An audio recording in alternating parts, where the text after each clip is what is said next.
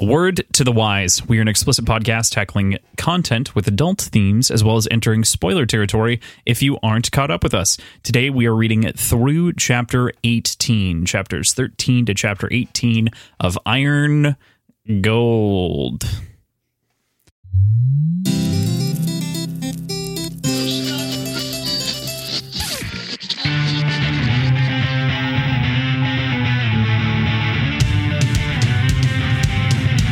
There, this is Cross. And I'm PJ. And we are Words and Whiskey, a podcast for veteran and novice readers alike. We tackle fiction novels and love to talk about what we're drinking.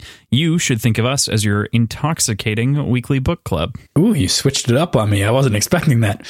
Uh, What's our new tagline, technically? Oh, okay. That makes sense. It's still the other one in the document. But uh, Thank you. Thank you for fixing it, Crossland. Yeah. So today is our first episode covering Iron Gold by Pierce Brown, and we are going to be talking about chapter 13 through chapters 13 through 18. But before we do that, we're going to talk about what we're drinking. We kind of already like kind of spoil sported this last week a little bit. We we kind of let everyone know what we were doing, but PJ, what are you having? I'm having a Venusian Fury shot this time, one that I kind of concocted up a little bit. Took mostly inspiration from the recipe, but it doesn't quite follow it perfectly. So I'll, I'll run through what's in it. One part Fernet Branca, two parts of crème de cacao, and two parts of coffee rum. Specifically, I chose the Kraken coffee rum.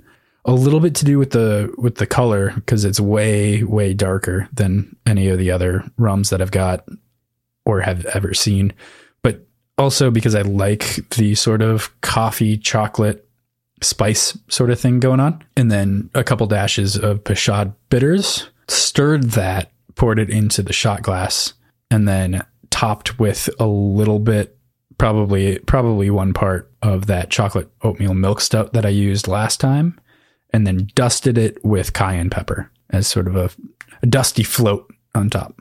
So cool. That's what I've got there. And then um, because that's a shot, Bef- before we before we move forward, let's let's do our shots. Oh yeah, we normally so. do this before the show, but because PJ was doing the Fury for his one of his drinks as well, we just figured we'd we'd mention it both here. So, cheers. Mm-hmm. Cheers. Ooh, I can never be upset taking a, a shot out of my little stitch head glass. I really it, that's a that's a strange experience with the cayenne in there. Mm-hmm. How's that? like uh, it's smooth. It's a very smooth shot, which is interesting. I expected a lot more burn out of it, but it's just these layers of chocolate, then coffee, then cayenne, then star anise, the sort of black licorice flavor coming in and rounding all of it out and sort of coming over the top and melding it all together. But it definitely drank in layers, which was interesting. That I think I'd go a little bit less with the with the coffee rum next time, though. I think I'd do one part because it was a little overpowering. What'd you take? I had vodka, and I, I did that because I wanted to pour one last drink, willing the numbness to spread. There you go. and just just straight up quoting Ephraim now every time I drink. yep. I mean, uh, it works. Yeah, it's funny. We haven't actually been adhering to our rule of drinking whenever someone else drinks. So, oh god, yeah, right. I forgot um, Which, in particular, with Ephraim, is a lot. yeah, I think uh, I think this episode is going to go super smoothly, Crossland. now, now that we think about that, yeah. Uh, Does that mean we have to collectively finish a bottle of whiskey and then get more during this? I I don't think either of us could stomach that at the moment, but we like to dream. We like to dream. Mm-hmm. Um, so, what's your cocktail that you're following that up with? I wanted something more refreshing, so I went with a just simple gin and tonic with a squirt of lime. Following that up, I guess I have a little bit more of that milk stout that I made that co- or that shot with, but primarily, you and I are both doing the same beer again. Also, one from our buddy Zeph, buddy Logan. Keep the noise low from Institution Ale Company, and we are pretty positive we're like 90% sure that this is a brand new The Band reference yep. from the song Sic Transit Gloria. We both independently came to that conclusion and mentioned it to each other at the same time. so it doesn't have to be, but I like to think that it is. It, it seems it seems like it. Yeah. The the cover art does not have anything to do with it. It's this creepy looking clown dude. I don't know. So every everything around this ale can actually fun fact I was gonna I was gonna mention this too is uh it's all they're all Stephen King references. So oh, that makes sense. on top of like I mean obviously the center's it the uh the crow with the arrow through it is from the stand the chained up doll feels like Gerald's game and the the shrunken heads are a short story that I can't recall. This this is what I want. This is specifically exactly what I want in a West Coast IPA. I love it. It's well balanced, but you still get that punch of bitterness without it being overbearing. You still get the sort of tropical notes from the hops, but everything else is just clean. So far, if you're keeping track, Logan, this is my favorite of the group. This is my favorite of what you've sent me that I've tried so far. Mine is still the uh, pizza porter coffee stout. Fuck Yeah, see, I didn't get that one. It's so fucking good. He said he he only had one of those, so he sent that to you. I got a different one. You you go ahead and start talking about what you're drinking. Yeah, so we we kind of clarified this. We're both having Venusian Furies of our own decrees concoctions. Mine actually isn't any different than the exact original recipe. So what I struck what I struck out for this week was to actually recreate it entirely the way that it was supposed to be without any substitution. Sans the spiced rum. I'm not drinking spiced rum. I just Okay. can't. It it's like the you know how you have that alcohol that you had when you're like 18 or 19 that your body mm-hmm. physically rejects. To me, that is spiced rum, and so I'm having a. I'm still having the barrel aged rum. I'm obviously there's still the cayenne in it. Uh, there, I do have the squid ink in it, which I was terrified of, to be honest, when I threw it into the mixture, as I just see this glob dissipate inside of the drink, and I was like, "Oh no, what did I do?" Did you have an eighth tablespoon or eighth teaspoon measurement? I did Or- actually. I was shocked. Wait, wow. I Yeah. expected you to say no to that because I've never heard of that before. Yeah. But that's such a tiny little measurement. It's a very tiny little measurement. So it's really not that much, which is also something that we thought on the outset. So it doesn't add um, a ton of flavor. What it does add inside of a dark cocktail is actually like an extra swirl of darkness kind of floating there like a cloud in the cocktail. So it's very Oh. much an arty thing. Less, I got, I got good photos of it, So but is it's it very kind of much oily? yeah. So it doesn't it doesn't taste oily, but it looks kind it kind of has that feeling of of separation. Well, it's it's together, so it's not separated. It's not like a puddle on top, but it feels kind of like a cloud moving through it. But yes, it looks very oily. It- Okay. it- I mean, if you if you think about squid ink, right, it kind of creates that cloud. So it's literally what we did in the cocktails. It just makes it cloudy. But yeah, this was a this was standard Venusian Fury with all of the ingredients I used last week, including the same stout. Added in the squid ink, which is ten dollars for three ounces or whatever. I don't know what the hell I'm gonna do with the rest of it. Make some pasta. oh, Yeah. um, I posted because I I set out to do the same thing and fucked up. So if you uh, if you go to our Instagram at Words Whiskey Pod, you can see a video that I posted of me creating last week's cocktail and um, talking about that. And I set out and bought. We both said set out too many times, but you got it in my head. I went on Amazon and bought squid ink, or so I thought, but I actually ordered squid ink pasta, so that didn't help me out. Um, you didn't juice the pasta for the ink. I did not. I was I I made it though. It actually tastes really good. So with that, let's move into last week's predictions. So the we we had a couple of things that we were going to talk about. Um, one of the predictions that you said is what what moves is Darrow making next. You said that there was going to be a heavy conversation with Dancer with potential mission that Darrow needs to go on, which will be reviewed and probably is a way for him to flee. So the second half is kind of right. Yeah, but the first He's half not coy about it. He's just straight up fleeing. Yeah, he's uh he's fleeing persecution. I'm going to say we both drink. We'll we'll call it 50-50. All right, that's fair. Oh, so nice. It's so spicy. So we we have our next one here. It's Lyria. What's burning? You said her escape vehicle, and it was Everything else. everything else. literally, literally just about anything else. You could have said anything else but the boats, Yep. and you would have been right. Kind of funny though. I was kind of trying to mislead you mm, Yep. in in exactly where you went. So that's a that's a drink for you. Yep. I took it. Cool. Uh, and that's it for predictions for this week. I think that payoff. That makes sense. Uh, no, you mi- you skipped the benefactor. Well, that hasn't paid off. We don't know. Oh shit! Wait, you're right. Yeah, we- you're right. yeah, we do. We do. We do know the benefactor. You're right. This is the Ephraim question. So, who was the mysterious benefactor that was behind the operations that Ephraim was Certainly going Mustang. on? you said Mustang. I It is said, not. I mean, yeah, I didn't have a great answer to it, so I went with Mustang, but y- it's not. not I knew Mustang. this. I knew this drink was coming. But who is it, PJ? The Duke of Hands. The Duke of Hands. So take him a fucking drink. Yes, sir. All right. And with that, let's get into the chapters. So, chapter 13, we've got Lyria up first, and the chapter title is First the Screams, which is intense. This entire chapter is just intense. It's it's a race to the finish of of sort of brutality. Lyria's entire entire section so far inside of the story has mostly just been, oh, let's see how much we can beat up this poor little red girl. just just I so mean- mean. Yeah, a little bit. It's been uh, pretty brutal for her. Yeah. I, so you know we we've talked about we talked about this a long time ago. The first book has those like YA undertones. The second book kind of like it has some of the things remaining. Not really. It's it's already graduating to an adult series. The third book feels like just an action packed book. But here in this book, it feels like we've graduated in every way, and especially with Lyria's character.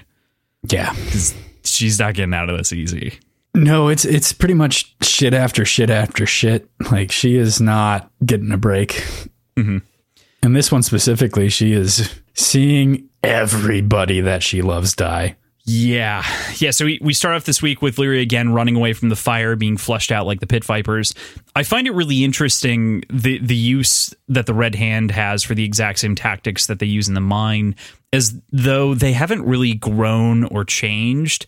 And so the thought that they could like take on the Society of the Republic feels naive because their tactics remain the same. You know, Isn't that They're just- kind of the they're just point, simple, though? Violent reds. The Yeah. the point is that they were kind of fighting against the the changes that were happening in the first place. Is kind of what it seems like. Well, they were fighting against the point. I yes, I just also think that they were fighting against the golds. Time is stuck with us in the mud. This entire sequence in the mud is just crazy. The sort of like brutality of all of these people being run down.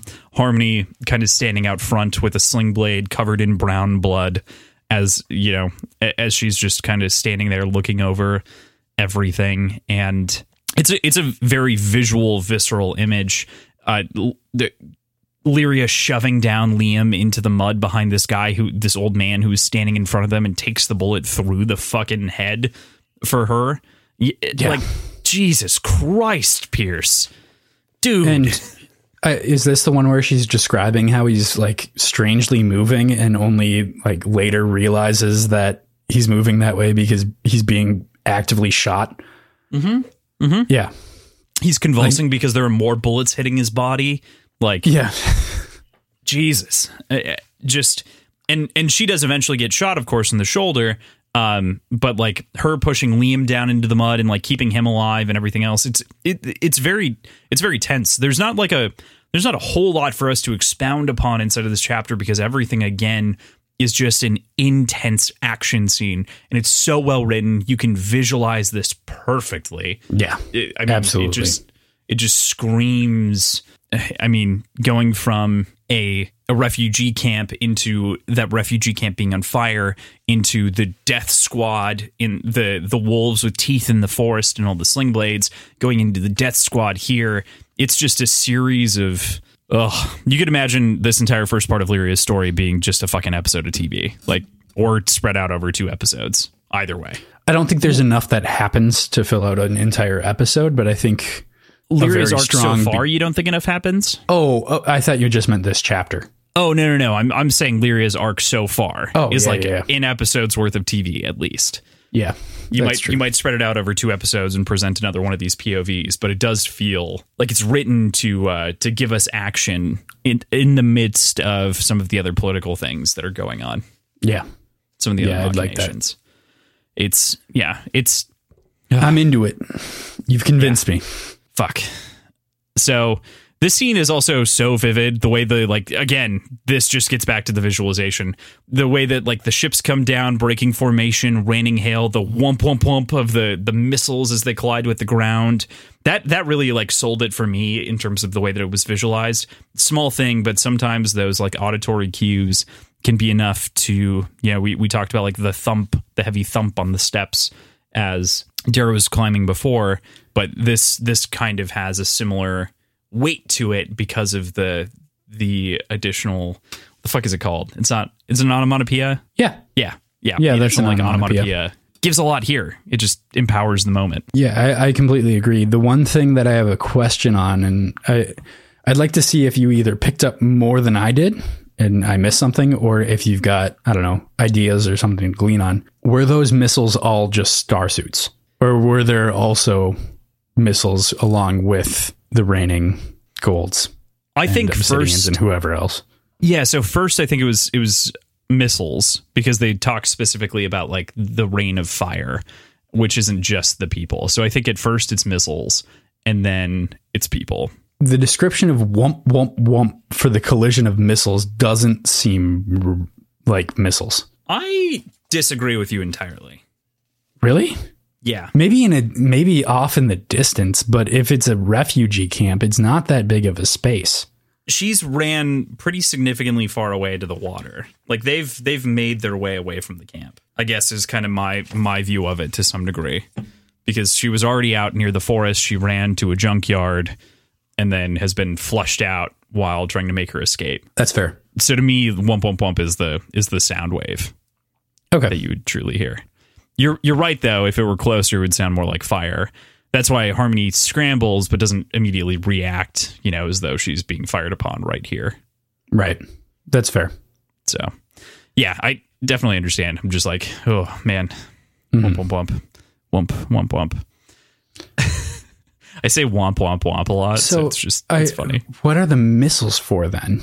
Missiles seem like a crazy aggressive collateral damage inducing answer to somebody attacking a refugee camp. You know, it does, but also there are ships like the red. They came on ships, so Oh, okay. So the missiles might be coming from the red Le- not red legion. no, they're defi- It's definitely coming from Kavax, the Telemanuses. It's definitely coming from the Republic, but aimed at like the ships and ground formation of forces. It's not like they're just bombing the refugee camp miscellaneously. Gotcha. That's that's part of the reason why I was thinking maybe those missiles that she's talking about are actually just the People, the star Sure. shells. That makes sense. And I mean, they clearly do fire the the star shells. It's just like they they opened up with a salvo and then they moved to the moved to the star shells. So speaking of the star shells, of course, we uh, we get one of those that lands near us. It's an unusually big star shell. Uh, There are a bunch of golds hiding out in the water that have made their way away from kind of the the scene that Harmony was leaving. What'd you make of sort of Lyria's decision to take action and the rest of the golds inaction to go the man in the armor, who we at this point know to be Kavax? Well, I mean, she was op- operating under the assumption that it was an obsidian. Up until they opened it up, she was under that assumption and was surprised to find it gold. So, and obsidian is another low color. I don't think we can glean a whole lot on her decision making process towards golds based on that because because it was a surprise to her. But I think the fact that everybody else was just kind of standing there and didn't didn't do anything. She she definitely has some compassion and some some code to her that she sticks to. Mm-hmm. So it'll be fun to see how that plays out in the future. That said, did you notice the kind of tongue in cheek poking fun at his own I don't know, create his own creation of tragedy from the previous or from a couple books ago? Are you talking about? Is that now? Does that happen now, or is that later? where where I think it's where, where the, when they're opening up the suit, and I want to say it's Liam who says, "There's got to be an emergency release valve on this thing, right?" Oh yeah, you're right. You're right. there there are like two or three of those comments inside of this very section, right? Which seem to be like points and plugs to a lot of the different things that you've said, like the emergency release valve. There's there's this, there's the like diving into the vanguard. I think those are the two big ones. Yeah, But- but it's like, all right, so Like a 10 year old kid has the foresight to assume that there's emergency releases on these fucking things. and now they've changed the design to include them. Well, I mean, after what Darrow went through, I'm sure he's like, "What the fuck were you guys thinking? I don't give a shit about your ritualistic bullshit. Let's fix this." you know, Exactly. It only took one time landing in a river to be like, "What the fuck were you thinking?" Really good. I just Good. I, I laughed really hard at that. man, I missed it this time, which is sad. Okay. Uh, but uh, you you saying that totally totally jogged that for me. Anything else on the first Lyria chapter? no, I'm just excited to get into the second Lyria chapter because of the subject of it. Cool, cool. Uh, chapter 14, Ephraim Anniversary. Anniversary. Yeah, we uh, we discover that the anniversary in question here is that of uh, of Trigg's birthday. It's the 10th anniversary of him not being there, of course, since since his death. I, I So, actually did you figure that out? I couldn't confirm it, so I didn't actually grab the book. I did I did uh, search text and I like looked around inside of some things relating to birthdays, but there was nothing that I could see. I'd love to, if anyone knows, send us a message. I feel like I made a happy birthday joke. I think you did, and that's why. I'm pretty sure I did. I, there's just so much Schadenfreude with this podcast in my brain all the time that I can never quite tell. There are moments, PJ, where I have to fake you out, and so I don't remember what's real sometimes. We will double check for the next episode, and if you guys know, of course, ping us, and we will totally, totally. I have I have the book like ten no, away. it takes so, it takes so much it. time to do that. It's so much time. Regardless, uh, we we figure out that the anniversary is at the very least the birthday. Might be more. We would love it for it to be more because the implication is even worse then. uh, but the description of the mass right off the bat, the section that we're located in inside of Hy- Hyperion. I think we're in Hyperion right now, right? That sounds right. Yeah, the description of the mass right off the bat as this like tumor, this cancerous tumor, where sort of the overflow of tourists and people who need to come here before they go to their final destination, I think is is great. It's kind of it's also kind of horrifying in a way because we're obviously presented this entire section through sad boy Ephraim's perspective, but the fact that it's known as the mass and he's not the only one that refers to it as the mass means that a lot of other people maintain the cynical attitude about the sort of comings and goings of what comes through this massive port system. It seems like in this society, a lot of people hold cynical values in general. That's true. You know, I mean, yep. they're not living great lives for the most part. Yeah, that is kind of the premise of the original series. So I would I would definitely agree with you. You know, like But- obviously the point was to break the chains. Yeah, for sure. But we we see sort of a bitter, angry, judgmental F. But he he's clearly emotional and he's clearly sentimental based on his sort of ritualistic coming to this bar every year on on the anniversary or his birthday if it's not the same thing. So I think I'm looking forward to his first album as a pop punk band. I'll just leave it at that. I think he I think he'd do well. Write some good lyrics. Ephraim. So I would I would say that Ephraim is less pop punk and more like Morrissey, The Smiths, Okay. Joy Okay. Division, New Order. Yeah. like deeper, sadder. Yeah. like just Yeah, I can see that. it's true. I, yeah, I'm, I'm with you on that one. I think the name Ephraim works also. Mm-hmm. Have we talked about As a- Ephraim's as a name, band name. at all? What do you mean? The the Like, like, the, the historical reasoning behind why he was named the that? like No, Book of Genesis, not at all. second son of Joseph bit. Nope. Haven't haven't mentioned that one. I, I mean, he's just he's one of the, he's one of the many sons of Joseph from from the Bible, historical figure at at that rate, ancestor of Like, Joshua. so he's Jesus's stepbrother what? No, or a different Joseph? different Joseph, different Joseph. The Okay. the second son of Joseph and Aseneth. So uh, the like Joseph who was sold into slavery. Uh, dude, I don't know the Okay, Bible that well. well, uh, I'm yeah, it's fine, it's fine. Uh, Joseph in the Technicolor Dreamcoat. I've heard of it. I've, I don't think I've ever seen it. This is this is mostly just bullshit. I, I just threw that at you for no reason. that one was a joke. Um, we'll we'll break down Ephraim in a future episode with with a smidge more research so that I can be a little bit more couth about this whole thing. But um, I think we actually did break down when it was originally mentioned Did a you little bit. Did you just make a decision to be more couth about something? yes, as opposed to just completely On off show? just, this, just this one thing, just this this one thing that people could pick apart. You know, we've we've had a friend going through the early episodes, and he's been like, "Why the fuck did you say that thing about Game of Thrones?"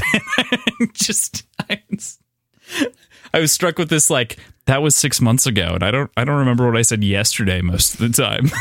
yeah, he he made good points. he made really good Like, points. He was He made really good points. point- I also don't remember any of the the things that he talked about. the the other part of this is I was also like, oh shit, we are kind of authorities in a weird way. So like we, I can't just I can't just spout shit. No.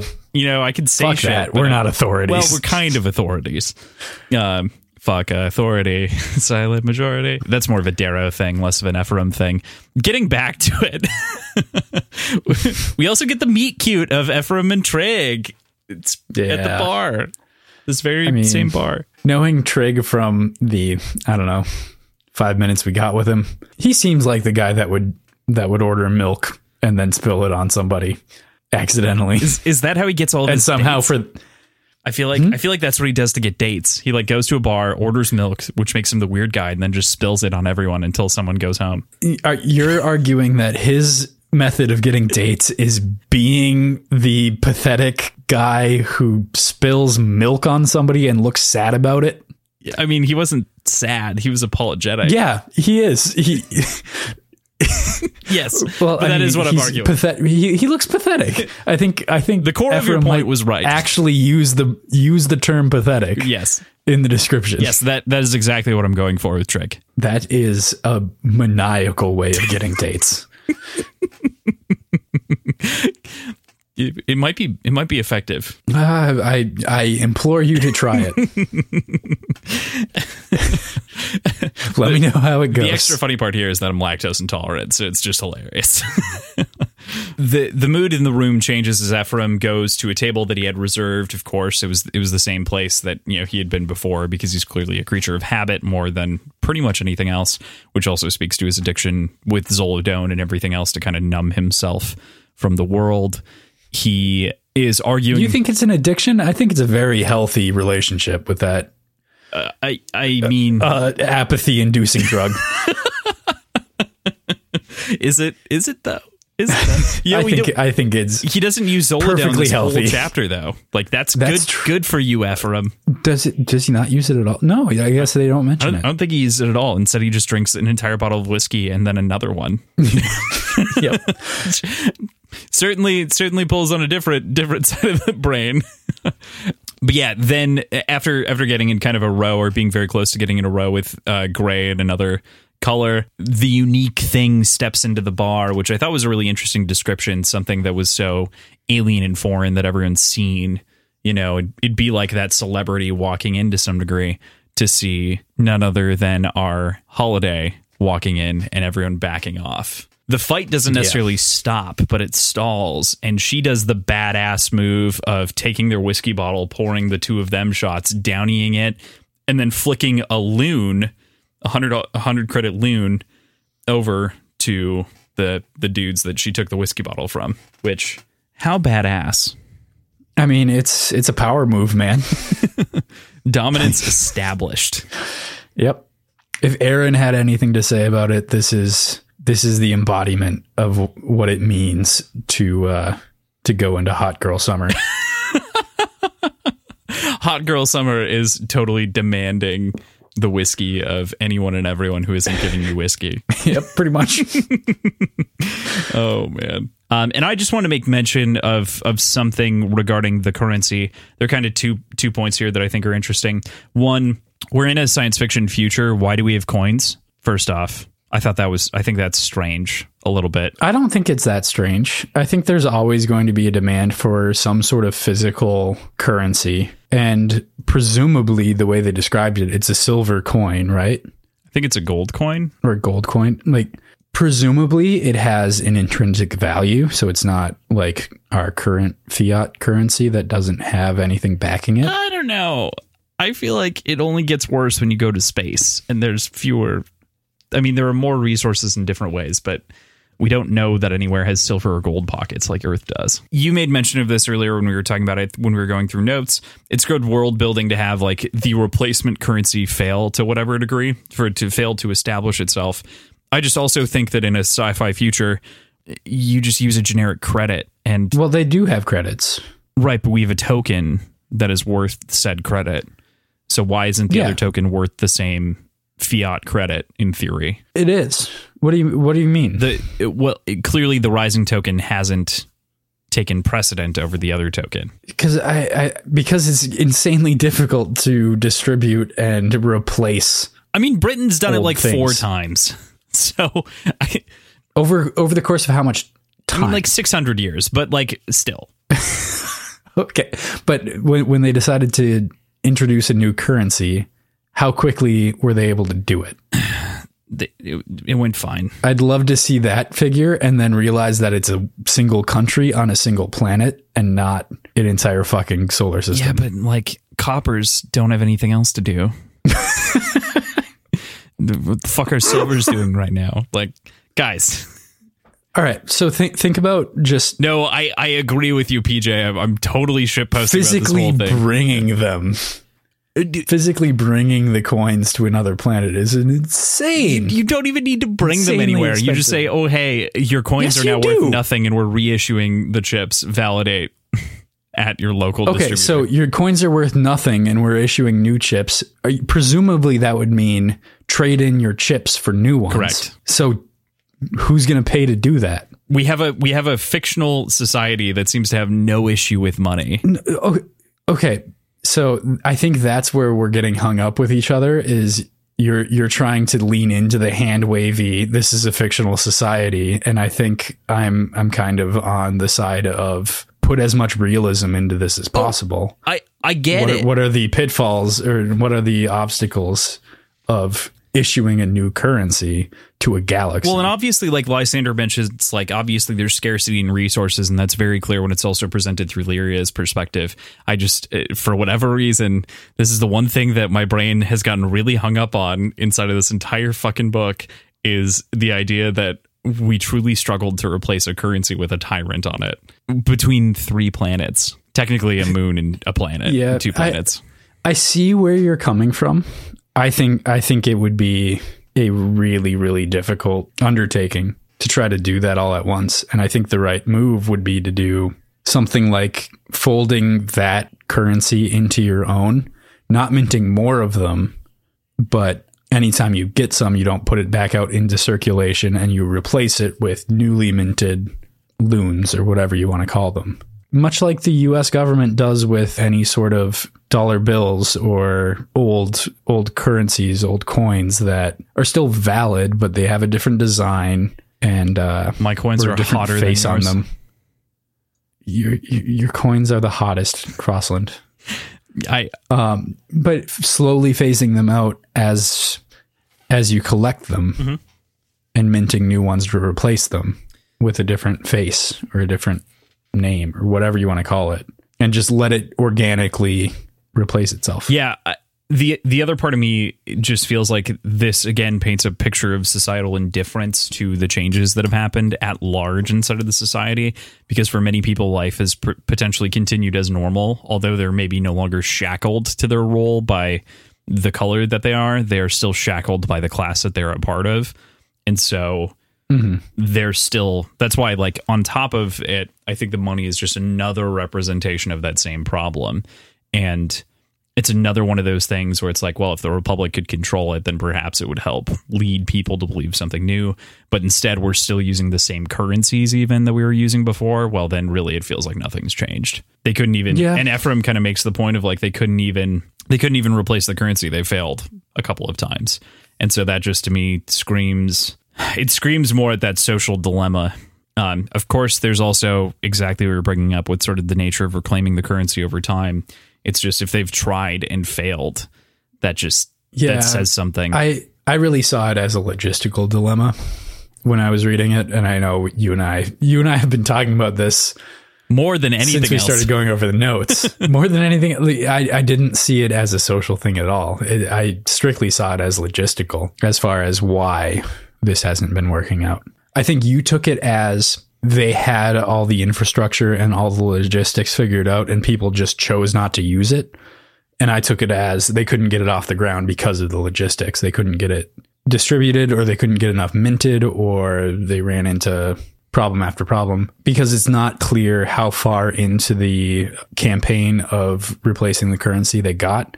I, I took it as a short lived attempt that either straight up got shot down and didn't even leave the Senate floor or just kind of fizzled out as they ran into roadblock roadblock after roadblock. Sure. Okay. Okay. So that's sort of the fizzle out point. All right. I'm calling it on the currency. All right. but All right. but I I do agree with you, and I think that that makes a lot of sense from the uh, the the perspective. I think we've proven that we could talk about this of all points for way too long. Dude, I could go on. I really could. This is this is ridiculous. Okay, so Holiday points out Volga skulking in the shadows, tracking Ephraim to make sure he's okay. Uh, I, I think it's interesting, of course, to think about um, the fact that she says that like Ephraim's losing it a little bit, which is kind of funny. But then, of course, what'd you make of Volga's attempts at friendship here over the cross over the course of the last couple chapters? I know I've literally mentioned this every single episode, but it only grows in desperation. Yeah. So, despite the fact that we keep bringing it up and keep having this conversation, we still haven't gotten a whole lot of information on who Volga is and what she thinks and what she what she thinks about. So, I'm still a little bit unsure on her as far as her reasonings. And it, genuinely I'm kind of trying to decide with myself how to how to view her either as a caring sort of gentle giant that's really kind of reaching out and trying to help someone in need or a simpleton brute that doesn't know how to read the situation. And i know that that's maybe a perverse or crass way to look at it but she kind of reads a little simplistic to me at least. It doesn't seem like she's necessarily able to understand the nuances of what's going on and and sees the fact that they spent time together as friendship even if it's strictly a work relationship as Ephraim puts it. But at the same time it could also strictly be what's kind of presented as Ephraim is ignoring the fact that he's grown close with these people and is distancing himself by calling it strictly a work relationship. So uh, it, it's tough, but those are sort of the two paths I'm going on. How do I read Volga? Yeah. Okay. I mean that In, in my in in the notes here, I put uh, is she a paladin or is she a barbarian? As far as like what D and D class does she fall into? And and I feel like that's honestly like a decent comparison. I think you did a really good job of voicing those even without getting down to the specifics of why each is maybe one of those two options that you described. I think that's something to be discerned in the future. I, I'm looking forward to it. I'm really, I'm really intrigued by Volga, and I'd like to see where where that goes. Yeah, the only thing I'd say is that I feel like Volga is very eh, be it be it either of your interpretations. Either way, I think she's nothing if not sweet. Um, and that is Yes. Oh, for sure. that is the uh, the opposite of Ephraim in every single way.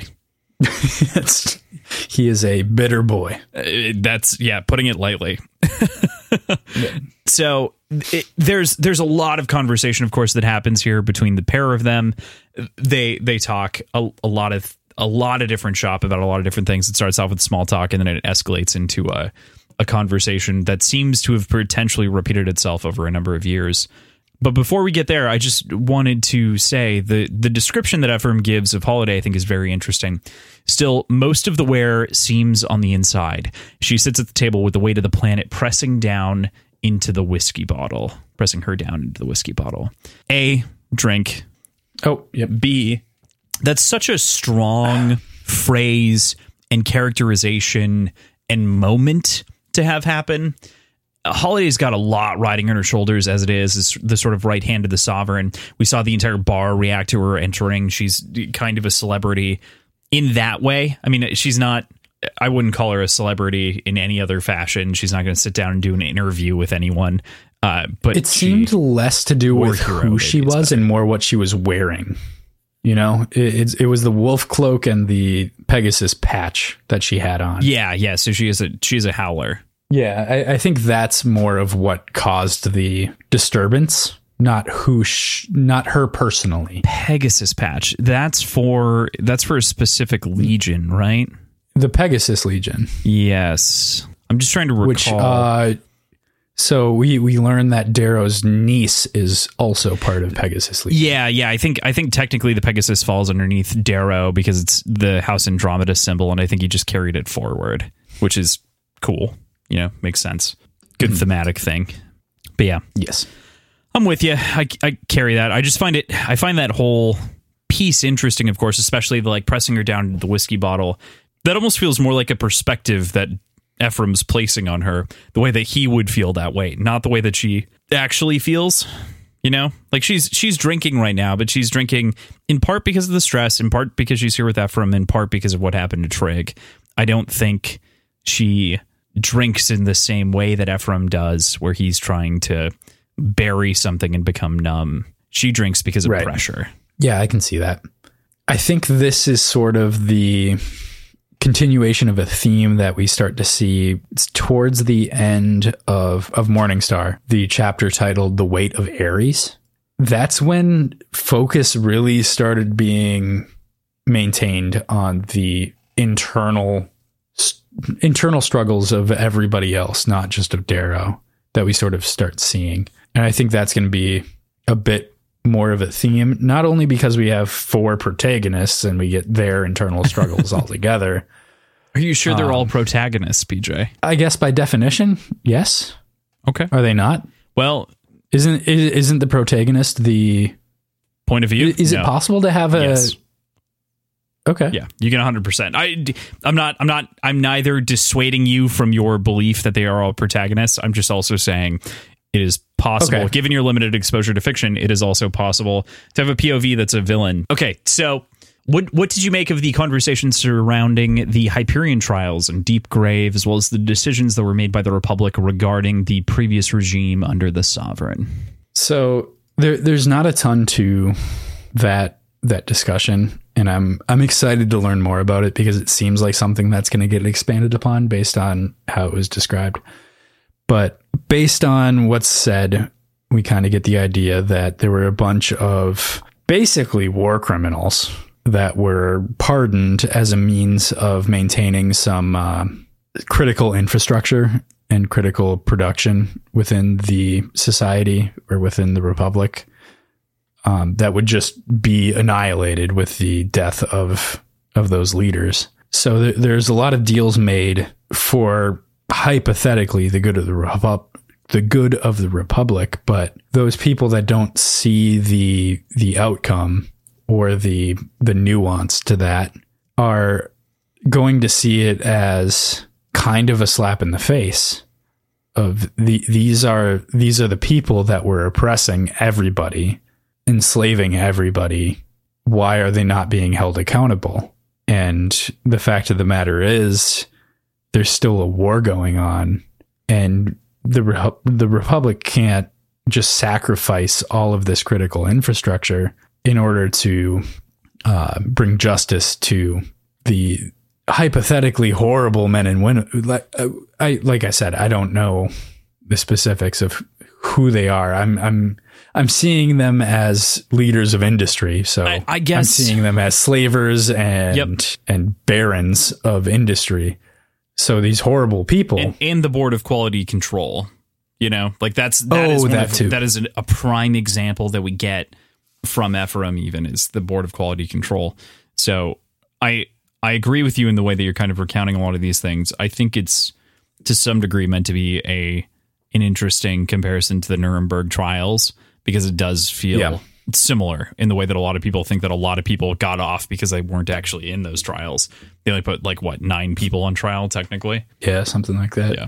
But I, I- looking at it from Ephraim's perspective, totally agree. Totally agree with him. Like that is not justice done. And what was the point of these theatrics if you're not actually going to hold the the truly despicable people accountable? Yeah. But at the same time, looking at it from Mustang's perspective, we need this industry. We're not going to have it if we execute or imprison the leaders of these primary companies or factions or whatever they are, departments.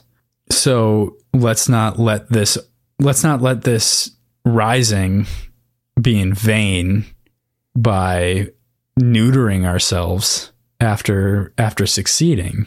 Like they're they're never going to be able to reinstate that sort of industry in time. We need to salvage what's there. So if that means pardoning some people that did horrible, horrible things for the better of the continuation of the republic, she's got to make that choice. Yeah. Uh, it's it's tough. It, it's such a tough place to be in because, and and that's that's what this entire series is reckoning with, right? Is this or this entire book so far has been reckoning with the sort of fallout of what a real revolution looks like, and how does that, how does it not re- hit expectations, and how does it hit expectations? So um, exactly what you said right there is where my mind was at with the coin debate. Right, right. That's just another that's another extraction of our larger cultural thing too with like colors still being within their own classes and it all just it all just hits this sort of like tinny I, I think of it as like a tinny ring where it's like you want it to ring clear but it's it's not there and instead we're we're sitting here trying to perfect and and adjust and you know she did she did her best and uh, you know, in many opinions, it wasn't good enough. Need to correct myself. Nuremberg, there were 24 people trialed, um, but that was yeah. That's still not that many people. Right, right. It's still it's still a small number. I just said nine, but it was it was 11 were sentenced. I knew the number was small of the people who were actually sentenced to death. But anyway, it's still still nuts. Still not that many. Nope, not that many at all regardless though i think kind of getting back to what, what you were just talking about it it is an interesting point um, what do you think? We've gotten a couple of mentions of Deep Grave. What's Deep Grave? Well, clearly a prison. Okay. A maximum security prison. That I mean, that's kind of what I assume. Okay. Just a really, really. They found a big fucking crater and they put a prison at the bottom of it that goes downward. Okay. In levels. Cool. Makes sense to me. That's that's the idea I've got in my head. So the the rest of the chapter really focuses on kind of the the nosedive that Ephraim's life is in, his current like state of being, and Holiday kind of back accusing him of sort of this this all being about him and no longer being about Trigg, and this sort of not not really living up to the life that Trigg would have wanted him to leave or live. So, what what do you make of that? It's probably eating him up quite a bit. Like he he is in his own head about Trigg constantly to the point where this this drug that numbs emotion in in most situations where we've seen him take it is because he's thinking about Trigg too much. So I, I think he's at this moment emotionally kind of running from Trigg's ghost, I guess. And uh, this day seems to be the uh, the only time he allows himself to face it a little bit in a semi sober way. to, to, put the term sober on top of the way that he's facing this right now is. I mean, he he's not barely accurate. He's explicitly not taking drugs that numb his emotions. He seems like a clearly clearly he is the type of drunk that leans more into his emotions. So drinking, I know it's generally like talked about as numbing the pain or numbing the numbing the feeling, but this seems to be almost him, exposing it. Yeah, this seems to be him exposing the feelings. Mm-hmm. Yeah, despite the fact that he's getting fucking hammered. At the end of it, we see we see like him very nearly succumb to those feelings. Yeah, right. So like, saying that they're that they're suppressed in any sort of way because of the drinking, I think is a little bit naive. I think I think the numbing is the the Z, the Zola Zola Zolidone. Zolidone. And he he's not taking them here. That's actually really purpose. that's actually really interesting because I, I think that I think that you hit it on the head. I think that thinking about the perspective of this as being him really like living through serious emotions is contrary to what we've seen before and also it leads him to this sort of extreme action that he's kind of trying to turn himself off from by like using the drug as the sort of manual off switch as opposed to I don't know going to therapy. Yeah. Yeah. Is would you call this therapy for him? I don't I don't think it's Like, therapeutic. no. Um, Holiday thinks that it's therapeutic. I think that it's a it's a ritual more than anything else. I see this as a Yeah, I can see a that. way for him to experience his feelings less than I see it, and it might be therapeutic to, for for those same reasons. I just see it more as a repeat, something that he can do every year to. It's an anchor. Yes, yep, good call. Yeah. In in all ways, it's an anchor. It's an anchor But to I, I the moment, the memory. It's an anchor that drags him down constantly. It's the reason that he's on Zoladone and does what he does there. It's it's everything. Yeah. The fact that he's not taking Zoladone this day, though, seems. Uh, I, I don't know if therapeutic's is the right way to put it, but it, it seems like a form of facing his emotions head on that he probably. If, if he were to describe it, he would probably describe it as some sort of maybe not using the term therapy, but he would describe it in a way that matches what most people would seek therapy for. Not not the talking to holiday part, but the having a day off the Zoladone and just just thinking about Trigg and dedicating the day to Trigg. I, I get I get where you're coming from with the ritualistic thing, but it clearly means The, the only thing that I wanted to too. like tag into what you were saying to some degree is that this is still the same day that he handed out the credits. So he did take Z earlier in the day and he was drinking earlier. Oh, okay, okay, But yeah. I didn't that- realize it was the same day. I know I know a different thing about Zoladone than you are. I know how long it lasts because that's actually it gets a little bit more specific later. So I feel comfortable in saying that he is not on Z at this point. He did use it earlier in the day, but it's not like he's he clearly is still succumbing to those non Z feelings. No, nothing that you've said is wrong is what I wanted to reiterate with that. Okay. I just wanted to also say that this is technically the same day. Okay. I didn't realize it was. Yeah, because the last time that It's- we, we talked about It's this, tough because of, that the day. jumps to and from different perspectives. You Yes. you make, or at least I make the sort of subconsciously. I think when there's a break and we come back, it's a different. It's a different instance. It's a different day. I don't. I don't draw the lines together of what's happened between yes. the two the two chunks. What I'll what I'll add to that is that I think that that is one of the things that I'm most critical of inside of Iron Gold is that the timeline can be a little bit hard to track for that particular reason. But that's pretty much it. Uh, it straightens out inside of Dark Age more. I think he learned what he was doing with multiple perspectives and figured out how to write it properly to like give you a lead in, right? So like you could say later that day, or you you can do any number of things to like give a a direct clue that this is still the same day. Yeah, it, it It's small things. even even if those clues were there, it just subconsciously they're they're too separate for me to put Un- together. unless you, you know? give them well, sure unless you like start to really like line them up and affect it, eh, it- eh, this is more of an end of a book conversation but i Yeah, eh, yes I'm, I'm gonna fair. i'm gonna put a pin in it we'll talk about it later with that ephraim gets knocked the fuck out by a fist the size of a small dog yeah, after after everything Almost that happens in the bar, he's like about to to jump off a building. The thing I like kind of fixated on a little bit, he's like looking looking down as he says into the abyss and throws his uh, data pad down towards the uh, the cars that are driving by on top of the building. How much would it suck to be driving past a skyscraper and to get like a cell phone through the windshield straight into your car, potentially into like into you? right. Or like imagine like a cell phone coming through you know your car or what have you and then just like landing in your cup holder like shattering.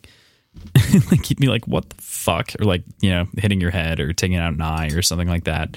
It's just I, I can only imagine the extreme version because it's the only scene or the variant that I've ever seen depicted. But the extreme version of this is the fifth element when Leeloo jumps off and lands in Korben Dallas's taxi is just like the most extreme version of this random falling through the sky shit ever. Yeah. Yep. Yeah. That's what I got hung up on for some reason. I kept thinking about that. But yeah, just the descriptor of getting punched by a fist the size of a small dog. Ridiculous. Ridiculous. Ow. So so chapter 15 lysander from the depths um, i skipped this last week on accident i didn't intend to but i think it's really important to bring it up here in iron gold lysander goes by the alias castor janus and janus in particular is really interesting because he is the roman god of a lot of interesting weird things that have to do he's not the god of time but he is kind of the god of a lot of things that seem to rotate around the setting of time. So he is the god of beginnings, of transitions, of gates, of time. In the time You, you have this. you have time uh, in duality, doorways, passages, frames, and endings. Time. He's he's not like strictly the god of time. He's not a controller of time, but he there. is he oversees it. kind He's of the, the middle manager of time. Not not even. That would be cooler than what Janice is. Janice is really a janitor at heart. Okay. but Janice is also traditionally has two faces.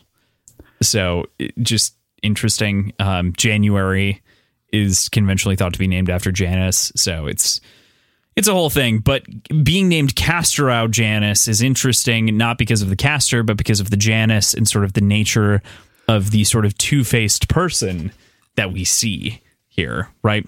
And it's because he's hiding his identity behind this additional name and adds that layer of complexity on top of him wherein people don't know his face and he's hiding his his name and so they believe you know the name and the fake name and face match and doesn't doesn't understand this other history it also adds this other layer of the sort of passage that he's had to go through of hiding his true identity which fits in with sort of the Janus theme it almost feels like Lysander at like 14 maybe was like digging through a book and was like, I want to be named Janus because I'm hiding my identity in kind of a preteeny way. Yeah, But- I can see that. I can I can completely see the the teenager logic of that, Yeah. and it's a cool name. I think it's great. I'm I think it's a curious great where. Castor came from. There are so many casters that I can't point to it conceivably. There's there are a number of other times where I can discern via a quick search and kind of digging around and and doing a bit of research and figure it out. But to me, I could not find a connection with Caster. So if someone can find one for me, uh, let me know. Send us uh, an Instagram message or a Twitter message or an email if you're that kind of person. Words and Whiskey Show at gmail.com. Yes, our Twitter handles and otherwise Twitter and Instagram are Words Whiskey Pod. Um, So- but that that's it, I I always I always know that you're gonna come up with a historical reference to a lot of these names. eight. There's like eight to the rest of this section. We, there are so many. Yeah, exactly. But in in my reading, like actively while I'm reading, I'm like, all right, Cross is going to talk about that. I'm not going to search it myself. You're just like, I don't need to bother because Cross will Cross will give me the mini lecture. yep, exactly. That's that's hilarious. So we reemerge with our heroes, of course, at the beginning of chapter ten. After talking about the name, thank you for uh, giving me that to like go back and retcon a little bit from our last episode. We reemerge with our heroes being chased by the Ascomanni ships. They're unloading salvos of railgun fire back at them, but it doesn't seem to be enough to dissuade them from continuing the chase. I really like how this kind of builds the world a little bit in the way where uh, Lysander knows that they're going to run out of ammo, which I think is also something that in a lot of modern sci-fi just doesn't get enough attention. There's so much focus on character beats that there's not a whole lot of realism placed into the world. And this is just another one of those moments where it's like, yep, this world is fucking crazy and it's great. Yeah, I, I think something real. I think a, point to that is it's easy to ignore ammunition when you're strictly talking about energy weapons, which is is kind of the primary lasers and stuff like that in a lot of modern sci-fi, but using railguns because that's that's going to be probably more powerful. This is so much more rooted in in a little bit more realism that having having these futuristic weapons still be physically based makes a lot of sense. Yeah, There, yeah. there's obviously like some energy weapons that, that are used, but we don't get a lot of the ammunition aspects of that. But it doesn't seem like they're being used in a way that's uh, outrageous outside Egregious, of the cannons of probability. Yeah. I, I really love the idea of the cannons of probability, the way in which you believe that things are real and everyone's are a little bit different. But I think that Pierce Brown does a good job of explaining enough things that might be egregious that they never hit that point. And that there's also some like gimme that he kind of gets on the side of plasma weapons where it's like, I don't fucking know. It's a plasma weapon. Give me a break, dude. Mm-hmm. It'll happen at some point. yeah, exactly. Yeah. But I think railguns just kind of also build that that sort of sense of like real world and sort of the ammunition. So it's great. I like how Cassius totally takes a second and puts the lesson of what Lysander just did right back into his face regarding the whole I'm the grandson of Lorn thing. And something we didn't talk about last week, how he how Lysander forsook all of the low colors because he couldn't save them be- because it wasn't his first instinct. He tries to save them after the fact, but he's already lost tools and can't find a way through because his first instinct really came down to protecting his own, came down to rescuing the gold, not to anyone else that might be on the ship. There, there's a couple aspects to it that can be gleaned from it. There's obviously that read on it, but there's also the interest factor. She's more interesting. Why is she here? What's going on with that scenario? From a perspective that I don't think he was really thinking of at all, it's going to be way easier to evade anything with fewer refugees on board like the the more the more heads on deck, the the more difficult it's going to be to save them. But I, I don't think that was on his mind at all. But primarily, I think it's the based on what he says in post. He he has a kinship with her that he doesn't want to abandon. Interesting. Yeah, I, I there's there is sort of that kinship. The other question that comes that comes into my mind at the very least is what's his societal bias from being this sort of rich boy for most of his life. Um, But I, You know? at this point, it's not most of his life. it's fifty percent. Yeah, but how? It's like maybe a third of what he remembers. Maybe but- if he's lucky. I mean, we chatted about this last time. I really think that like life for him started at five to some degree. Yeah, so like like but- a third. That's Okay. that's where I was coming from. Yeah, starting okay. at five, going to Sure. twenty. Sure, but the sort of the sort of state of the world got shook up at a critical point point in his life. You know, consider the fact that your grandma died as like childhood trauma that also led to the upheaval of society and everything else. Um, and that's, I think that there's this other point in him that's already became a little bit apparent. He obviously loves and cares for Cassius quite a bit, but also he thinks less or like any like any fucking teenager would to some degree of a parental figure's opinions like he he clearly like smells the whiskey and he's like you're just a drunk you know like they, there there are these different moments that painted as this wasn't a perfect upbringing. And so maybe he does have glorification of earlier days. Yeah, and he he was incredibly intelligent as a ten year old, right. based on how he was interacting. In i mean the, he negotiated the end of morningstar himself. And he was- Wild. 10 so like the, he he was a little accelerated based on what i would consider to be a normal 10 year old yeah not that i have that great of a read on what a normal 10 year old is but he he seems special in that kind of way. So i don't know.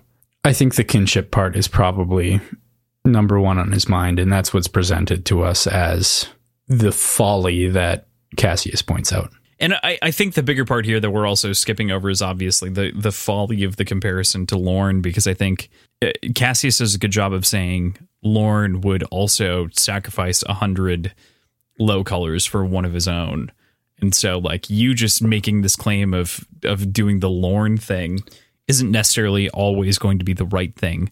While Lorn may be an objectively morally upright person, he also was fallible in his own Yeah. right, in his own moments.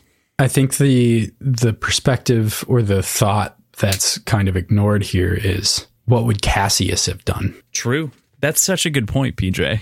Like he, I- he's quick to judge, but what would he have done in this scenario? I don't think it would have been different. Young Cassius, I don't know if young Cassius would have No, just gone e- back. even even current Cassius. well, current Cassius I think is very different than young Cassius, but I I agree, but Um, I don't necessarily think of him as a. I I don't. We don't see enough of him right now to really make Sure. that call. But um, I think he- given what we've seen yeah. though, he's chosen to save himself. And and Lysander and Pytha. Like he's in for his crew. He wants to help others, but he's in for his crew. yeah, I think that's the right way to put it. Yeah. Tough place to be in, of course. I enjoy how Pierce, through Lysander, evaluates Darrow's decision to take the Vanguard back in Golden Son as totally foolish and reckless. The Vanguard, of course, becoming the Pax after it was taken. It's a wonderful little note that adds a lot of flavor to the scene in the world. We talked a little bit about this earlier as a way of not not retconning, but like acknowledging. like he's Yeah. he's not correcting it. He's just being like, yeah, um, bad call. it's it's kind of a nice like meta commentary, but also it's a good in world commentary. It's like there's no way anyone's gonna ever try to do that again. It was a mathematical suicide. Like, no, Yeah, we're not fucking doing that, Cassius. and in, in this moment or in in this scene i guess it also allows for allows for us to see a little bit more of the intimate point of view of octavia through lysander because he's remembering things that she did or did with him or did for him or had him do behind closed doors. So we, we i think i mentioned this at the end of morningstar or maybe some other point but th- this feels like the closest I'm going to get to having an Octavia point of view on the on the previous story, and it seems really cool. That's that's a great point. I think that that feeds into a lot of things rotating around Lysander's perspective and sort of his his thoughts and world as it as it pertains to legacy. The component that I get caught up on here most of all is the poem that comes right after this. It's by John Keats when he's nursing back the gold woman, the gold peerless scar that we talked about last week, trying to nurse her back to health to some degree. He decides that he's going to whisper her a poem. That poem is by John Keats and was written by John Keats shortly after the death of his own grandmother about her passing specifically.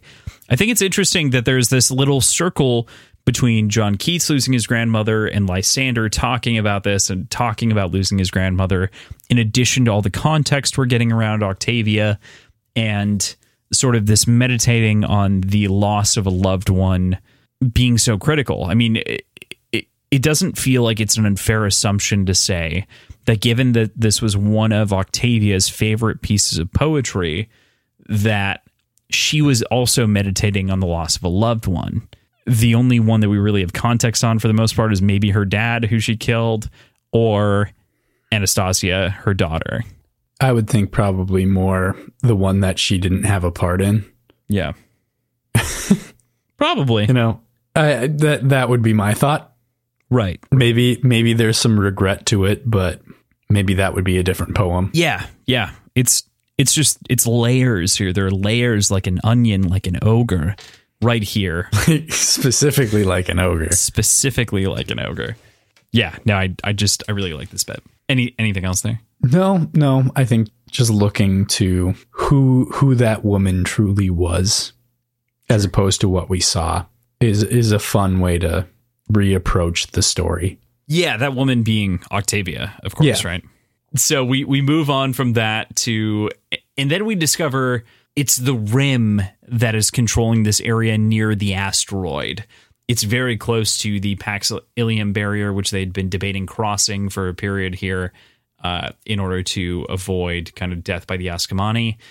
What I find really interesting is that the ship that they run into I'm going to totally butcher this pronunci- pronunciation, so I'm going to ask for a little bit of forgiveness. But the Shardibus, uh, Shardibus is a big part of the Odyssey. It's a big part of a lot of different components of anything that Homer touched or wrote about. It is the there's a strait that passes between Italy and Sicily, in which there are two different rock formations that are addressed by these names. On the Sicily side, there's Chartibus. On the Italy side, there's Scylla. And these are two different sea monsters according to Greek lore. So in the Odyssey and in two other stories, people are caught rowing through and facing these creatures. Specifically in the Odyssey, there are a number of boats that are rowing through this strait, and many of them are are close to Chartibus. And so Odysseus warns the boats and tells them to go the other way, and a lot of them end up being consumed by Scylla or Scylla. And Scylla, so yeah. th- this metaphor feels very similar to the Pax Ilium line, considering the Ascomanni on one side and the Chartibus, the ship or the rim, on the other side. It feels like we are making the same decision in that strait here with our main characters. Very well written, very well, uh, very deeply plotted. The other point of that that gets brought up with the term Pax Ilium, are we to assume that this is named after Pax also? Or is there a an actual terminology that I'm missing or that Pax I don't means I, peace. I guess that makes sense. To It's- use it's that. It, it, it, it in gets you're with- confusing. Yeah, yeah. It's it's really it's not based on Pax the character. It's based on the word more than anything else. But peace, the peace treaty between here and Ilium, which is the consortium of moons in the rim. I think they're all Jupiter moons. Is what's called Ilium or Ilium. Not that those are the only moons that contribute to the Rim Lords, but that was the Battle of Ilium or whatnot. Yeah. Anyway. So, what did you think of the fascium, facium, the thing that changed Cassius's face in that whole page and a half scene of gory brutality we get of his face melting down? Dude, it's super fucking cool. It's wild. Yeah. It's kind of nuts. Because of all of the uh, the information we have on carving and the things we've seen with carving, it it doesn't feel magical to have have some sort of device that would do something similar. Presumably, you could you could have a similar effect, maybe a little bit more elegantly through carving, but having it be on a whim in a short period of time seems super fucking cool. And I I'm excited to see where use of that goes from here. Yeah, yeah, it- it is kind of a, a interesting form of portable carving. I think that's a good way of kind of framing it, like you said, or like I'm summing it up as. Either way, Yeah. it just it's so interesting because I guess the question that lingers is: Is this reversible? Is this something that could be undone? Is this just a mathematical procedure on someone's face that could be, you know, unmapped in some way? Ooh, I hadn't considered that. I'm just bullshitting over here. But yeah, probably. I I would guess because it's short, they're not altering bone. They're probably adding maybe cartilage like So structure. it said it said bone, cartilage, and flesh. okay. Hmm. which is part of the reason that he was screaming and the reason of the hold. But it's it's very specific about bone for sure. And cartilage. Yeah, I, I forgot about that. Yeah, then I don't know. That might make it more difficult. You could probably see that it's been done, but maybe not undo it. it's interesting. It it definitely poses a question, and I think that this is a technology to me that lines up, makes a lot of sense, and wow, is it wild. Yeah. Chapter 16 Darrow the Den. So, right off the bat, we get a brief history lesson of some of the damage that the Ash Lord, and more specifically, Apollonius, our Valii-Rath, dealt to Luna.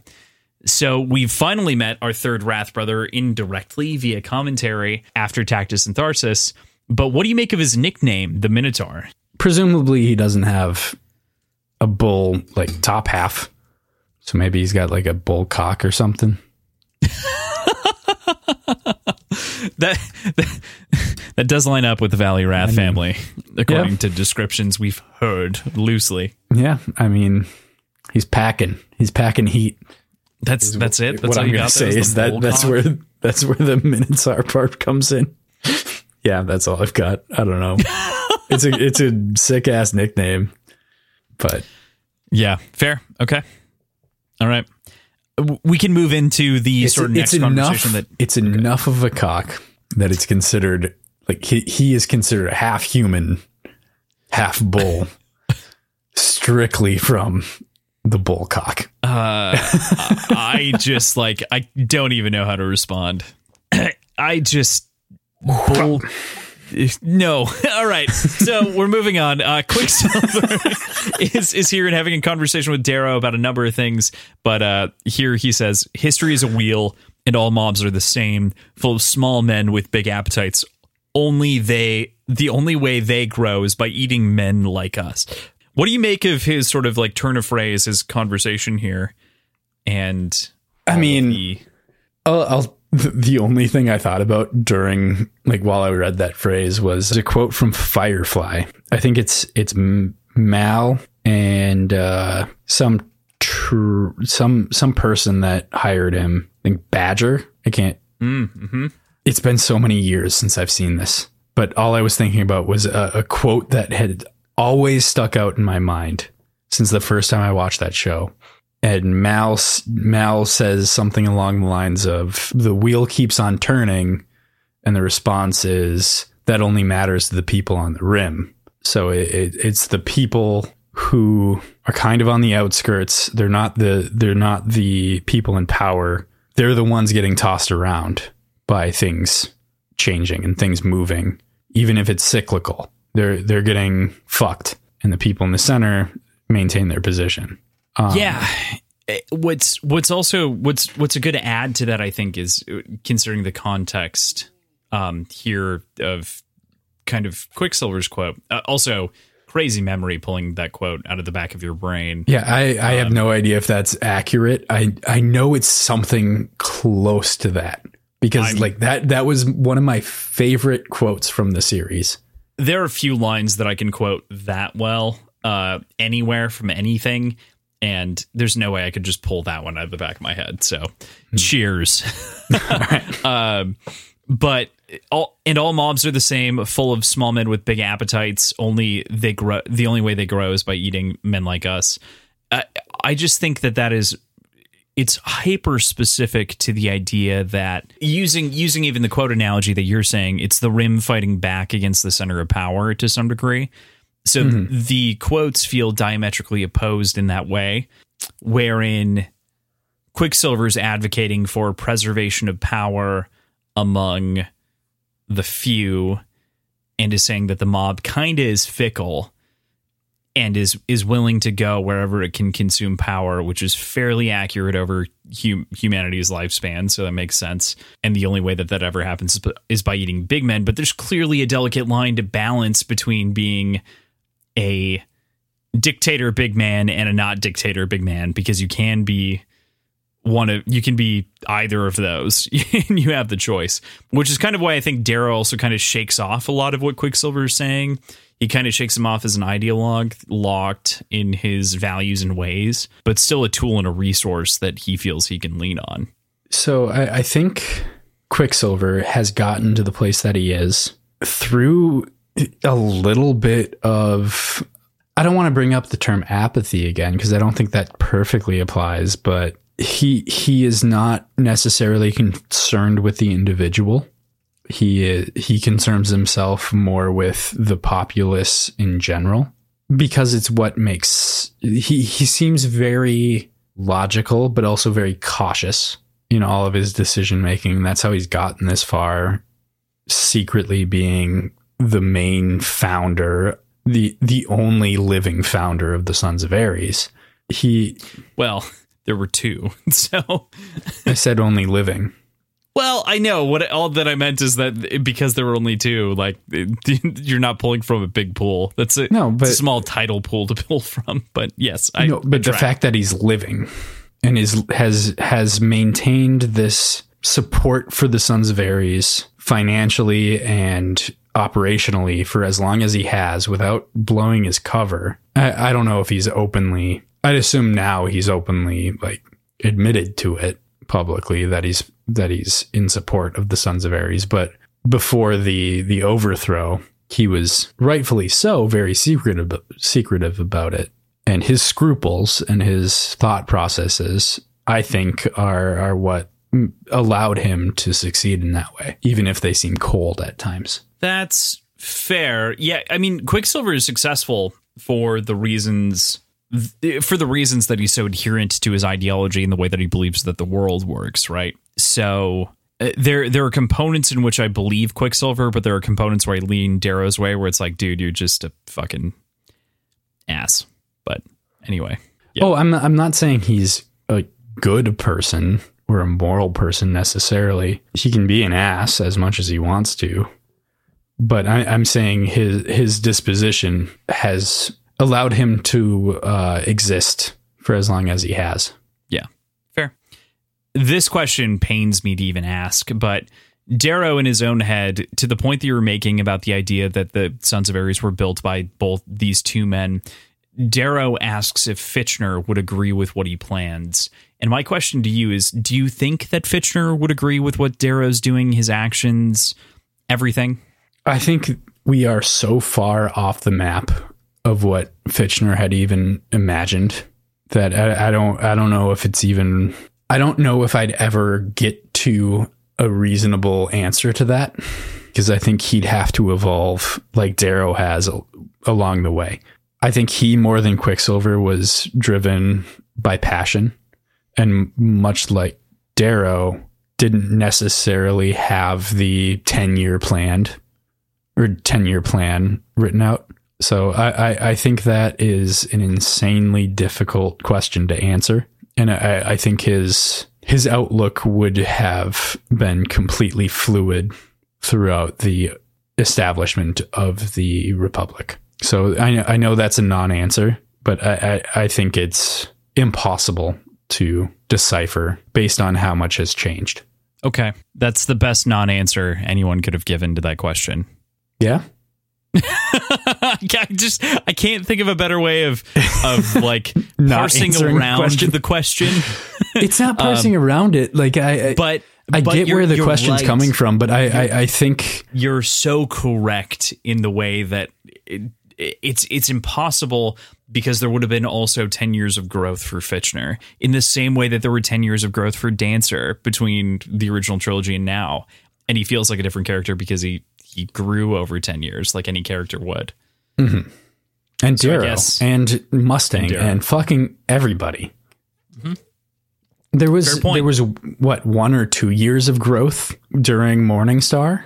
Mm-hmm. That uh, Darrow's outlook is basically unrecognizable compared to the pre-box version of Darrow. Like it, there are so many huge things that completely warp the way a person looks at their goals and their life and what they've done and what they're doing that I, I I don't think it's even worth trying to plop Fitchner from the Institute into the Republic. Like I I don't think I don't think it's relevant because there there's so much that's changed.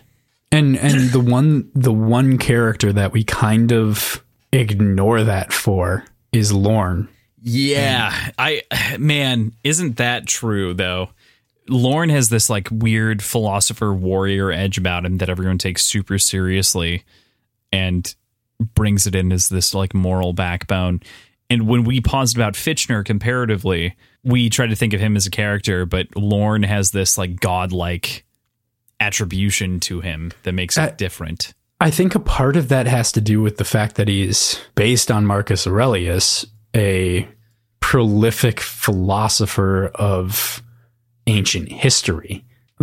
Because of how much his disposition is tied to that historical figure it's easier to pull his his essence into the present day without having to worry about his growth. But at the same time I, i'm curious what the overthrow would have done to lorn yeah, yeah, in a similar fashion, I think Lorn would have just fucked off to his island, which is what he's trying yeah. to do anyway. Yeah. So we've we have a decent amount to cover here yet. Nessus, which is the ship that Darrow asks for from Quicksilver, is the name of the centaur who led to Hercules' death. It's an interesting parallel pull, I think. Basically, to to give a very brief summation of the story without really getting into it, there was there was a woman, there was Hercules. Hercules and the woman were trying to make it somewhere.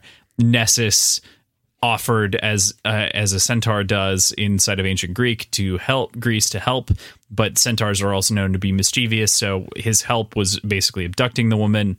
Hercules doesn't want to fight this centaur one on one. Instead, shoots him with poison arrows with blood derived from the Hydra. Later in life, is re-gifted the shirt of which Nessus was wearing at the time, which still had the poison blood of the Hydra on it, which burnt through his skin and killed him.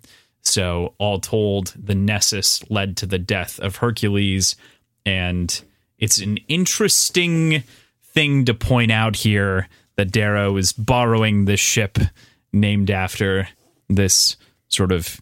We can extrapolate it a little bit and say this sort of poisonous killing attitude. Yeah, it, it seems looking at it from that perspective, I, I didn't I didn't pay any mind to that. Didn't know who Nessus was. Whatever, but you mentioned it to me. So now thinking about it with that respect, it, it seems like kind of a mortal deal. Not not not a deal with the devil per se, but it, it seems like he is borrowing success with the cost of a future mortal downfall. And I'm curious to see how that plays out, strictly based on the name Nessus, which seems like a dumb thing to make wide story arcing predictions on, but we we you know, know we know how much of a history buff that Pierce Brown is. Yeah, right. And again, it's it's wild because I don't think that a lot of people would even add this to their brain canon. They're like, "Oh yeah, Darrow wrote a ship that Quicksilver gave him." Neat. I mean, that's what I like, thought. Well, until it's named Nessus after the death of Hercules. Like, it's a big deal. What do you mean? So yeah, no, totally agree. What would you make of the conversations with the Howlers and the permission some were given to dip out? I kind of like this sort of open forum that Darrow opens up this with we also within this form, of course, meet Midman and as well as Colloway Char, who's known as Warlock, who we were kind of introduced to via a nephew previously. We kind of I kind of alluded to is he real? Is he not? And kind of like led you on in the first chapter. Uh, yeah, but yeah. I, I, think that makes total sense. And I, I think he probably counted on the idea that some of the Howlers would stay back not only as a means of protecting his family, but also as a means of maintaining some sort of presence within the the senatorial area. So I, I think it was calculated a little bit, and I'd be surprised if had all of them agreed to go with him. I, I would be surprised if he hadn't designated some to stay, regardless. Do you think that Pierce forgot about Screwface or Screwface? Who He's one of the we've got clown, we've got Screwface, or we've got clown and uh, who's married to clown now? Pebble. Pebble. No, I think he just didn't mention him. There are over a hundred howlers in this scene. I, I okay. think I think Screwface is there, but just wasn't doing anything notable, so it didn't get it get attention. Fair. Okay a, a, lot of this section, of course, like we were just talking about, frames itself around the loyalty to Darrow, to the Howlers, being given kind of the options and choices. The two choices that I think are most relevant to talk about here, of course, are Holiday's choice to leave as well as Sefi's. What what do you make of both of those? Rant time. I think that this is where I'm coming from from the initial or from from the previous answer. I think he was banking on a small handful of howlers to stay behind and and maintain some sort of protection over his family and oversight over the Senate. I, I think he was probably hoping that Sefi would come with him because she has such crazy pull. Obviously, like she leads essentially an entire race of people that are fighting for him. I think he understands. And I think that's why he framed it this way and gave the option to go and didn't didn't act like Sevro did dismissive and I, I think he literally like scowls at Holiday when she decides to stay. Yeah, he's got a very um, negative reaction to everyone. So I, I I think there was a little bit of a plan for some opposition. Maybe not crazy like over the top opposition, but opposition in in the idea of leaving mm-hmm. while still maintaining some loyalty. I, I think I, I truly believe that was part of what he was counting on. So I think there's some relief there that it's somebody that he cares about and somebody that he trusts so deeply that decides to stay. Yeah. And then Darrow's plan, of course, becomes much clearer. They're going to take a kill squad of this group of howlers in to execute the Ash Lord. Which um, dun, dun. this this kill squad, so to speak, is ninety nine percent of the howlers in existence, right? I mean, perhaps. I mean, we know the howlers numbers are like it's not. It's not a whole legion. No, but it's all the howlers. Right. Right. That's what I'm saying. Like this is their elite of the the elite, and this is not a small number of them. This is all of them except for two, maybe a handful of others, for some reason. But like it's it's the bulk of the howlers going as a, a small kill squad. I guess it seems suicidal and it seems brash. Cool. Anything else on Darrow, the move, the plans? Uh, not at the moment. I think uh, I think I'm excited to see where that goes, though. All right. With that, chapter 17, Lyria debt. So most of this chapter is going to be talking about Kavax, but we need to start on the moments that aren't about Kavax. One of which is just so brutal to open up on. As you start to read this this book, this story, the the action has kind of died down from the immediate pain of the or the immediate rush of action that we were talking about at the very beginning. And we we find Lyria finding the body of his of her sister and children in the mud.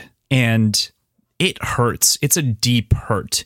Their pieces twisted like broken toys. She's lost nearly everyone in her life today. Her dad, Tyrion, the nephews, nieces, her sister, just about everyone. The only one who's really left is Liam. And the moment where she breaks down and realizes the screams are her own that she's been hearing in the distance to me is the most bone chilling line in the entire series up until now. It is just it's up there. Yeah. Every time I read that paragraph, I freeze and I don't know what to do. And it, there's a weird panic that comes over within that perspective because it's there's just so much overwhelming grief and anger and I've never there's only one I other mean, book that I can think of that's done grief nearly as well and this is still this is still better than that in, the, in this very moment and so I think it's built up in such a way that she's going through these lines of bodies that have been like set out of the of the fallen and she gets to the last one and doesn't see her and there's a little bit of relief there and it's completely just dropped a couple lines later and I, I think that's what that's what hits the hardest is is every line of bodies that she's going through and trying to identify. And she even makes the the comment of no it's somebody else's daughter. It's somebody else's wife. Uh-huh. somebody else's mother. It, it's and the clearly there's some intelligence there as far as like maybe I should be caring about this more, but th- these are my people and I I'm not finding them, so I'm going to ignore it and be relieved that the body that I'm seeing isn't my sister. So so having that build of tension, tension, tension, false relief to just gut dropping horror is, is really well well played. It's it's astonishing. It's astonishing how good that is. Mm-hmm. But yeah, I, I could not agree more. The one part that I think hits harder for me because I because I'm not maybe it's because I'm not yet as invested in Lyria is um, the killing of Leah Leah right in in the first book oh where Darrow's hiding yeah. and they they just slit her throat in the in the muck Oh god. Yeah, that's that's a terrible moment. And he he has to stay silent and stay hidden and can't do anything and just has He to just see to it happen And and that's that's honestly kind of like a I mean it's it's not a direct parallel, but at the very least the pain feels parallel. yeah yeah But man, for different reasons obviously in different Right. ways but the, the emotion is there it's as though he knew that he was setting up characters for the first time and needed to build them and knew only one way to do it. Trauma. trauma Trauma. and now we get to talk about Kavax a bunch. So I like that we get the list of accomplishments for Kavax. It, it's kind of nice. It adds a nice color and context to him in terms of his like deeds and the way that he's perceived by everyone else. It's a pretty mm-hmm. great way of looking at him as this kind of larger than life hero.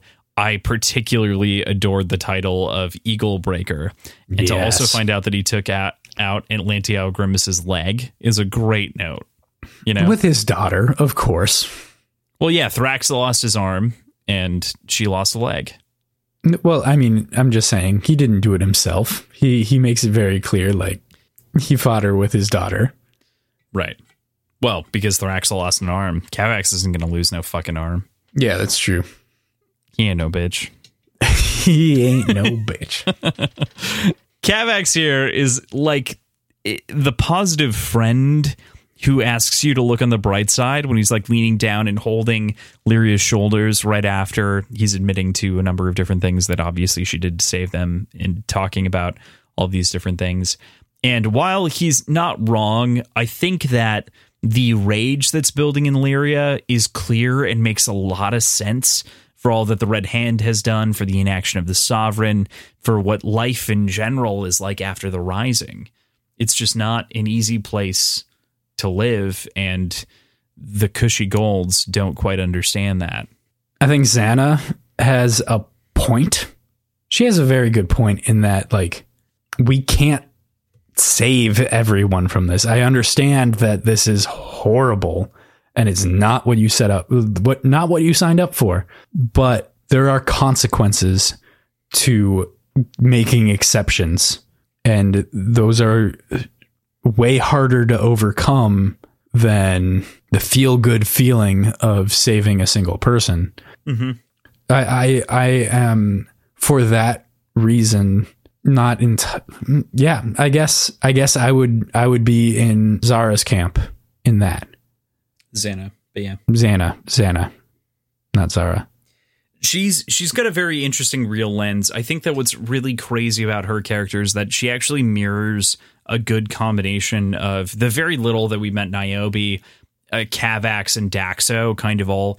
If you imagine the Telemanus family, she feels like she fits as the. It's not described where she sits in the family tree, but she feels like the eldest lecturing child to some degree. Yeah. You know, is like follow the rules, do this. This is the way she kind of has that that vibe about her and i also think that you're right though on the call that you the, these exceptions you can't you can't make exceptions in humanitarian circumstances because then the world understands that you can make exceptions and therefore for each exception you make you've wronged so many more people who could not Yeah. be the exception exactly and, it's I I I would tragic Oh, for for sure.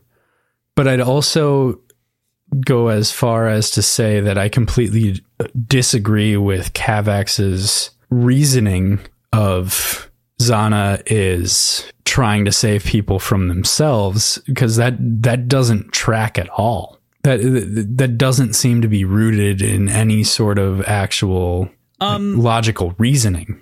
No, so I would, I would disagree. I think that save people from your themselves in this context is her trying to save her dad from making an error, and so that is actually saving him from himself by not Okay. allowing I can see that. that. the the way he described it didn't come across that way when he was giving that reasoning.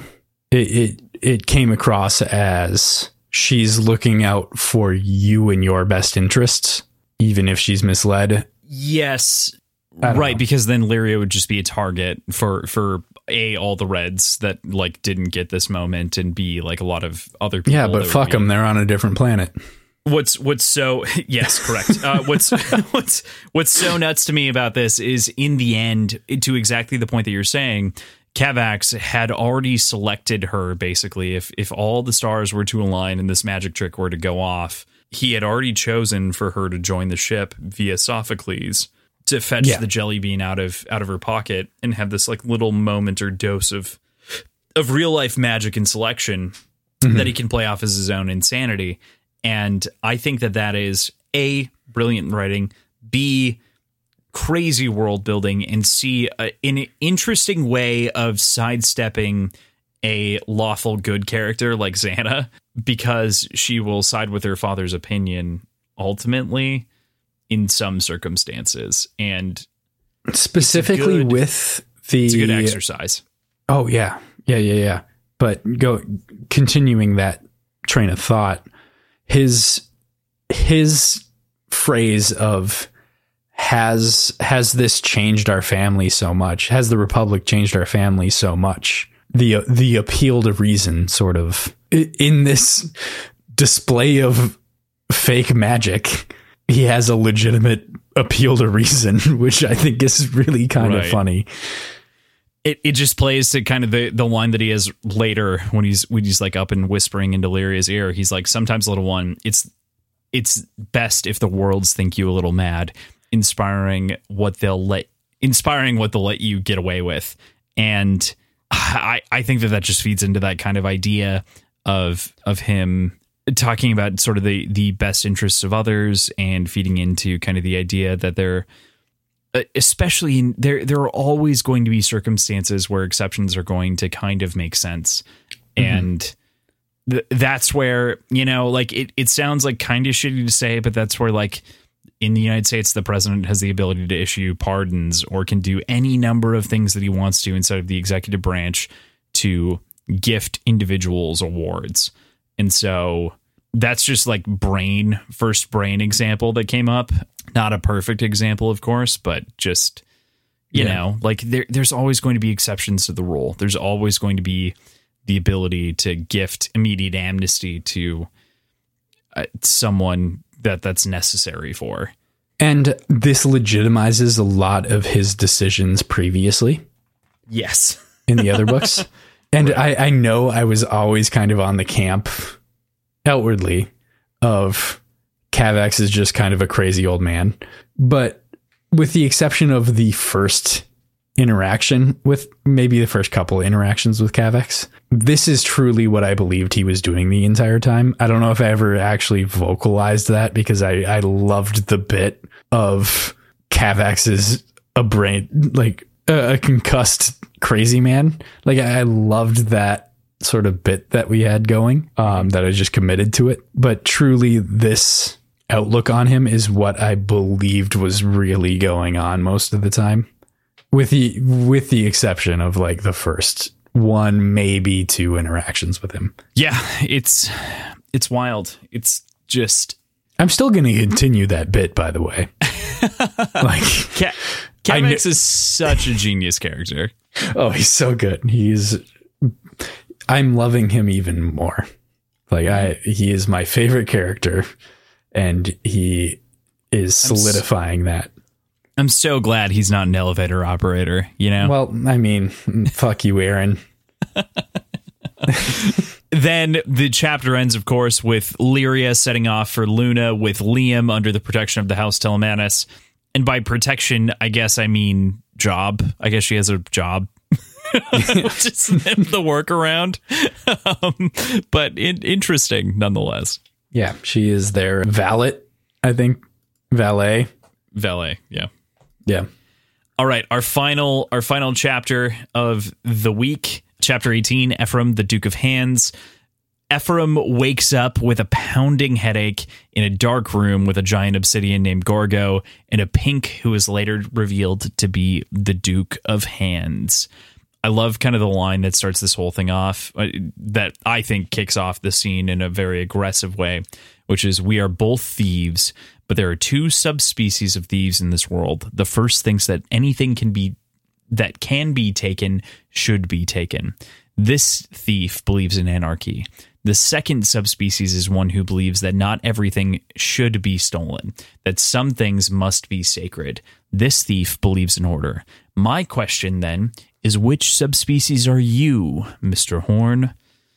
And by God, is that a great question to ask a character? Is it, which one are you?